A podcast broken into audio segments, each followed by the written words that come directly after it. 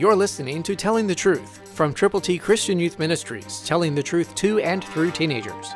Here is Triple T founder George Dooms. Believe on the Lord Jesus Christ. And when they had come into the house, they saw the young child with Mary his mother, and fell down and worshipped him.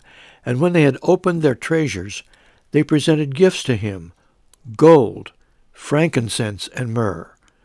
Matthew two eleven, New King James. The wise men were the first to give gifts to Jesus. And today, you can give people the opportunity to receive the greatest gift the world has ever been offered, the gift of God, eternal life, through Christ Jesus our Lord. We've put together God's A B Cs, all Scripture, Romans three twenty-three, Romans six twenty-three, John three sixteen, Romans ten nine and ten, for you to give to people who need to know how to get to heaven. To get yours, call now, eight one two, eight six seven, two four one eight. When you call, let us pray with you and for you.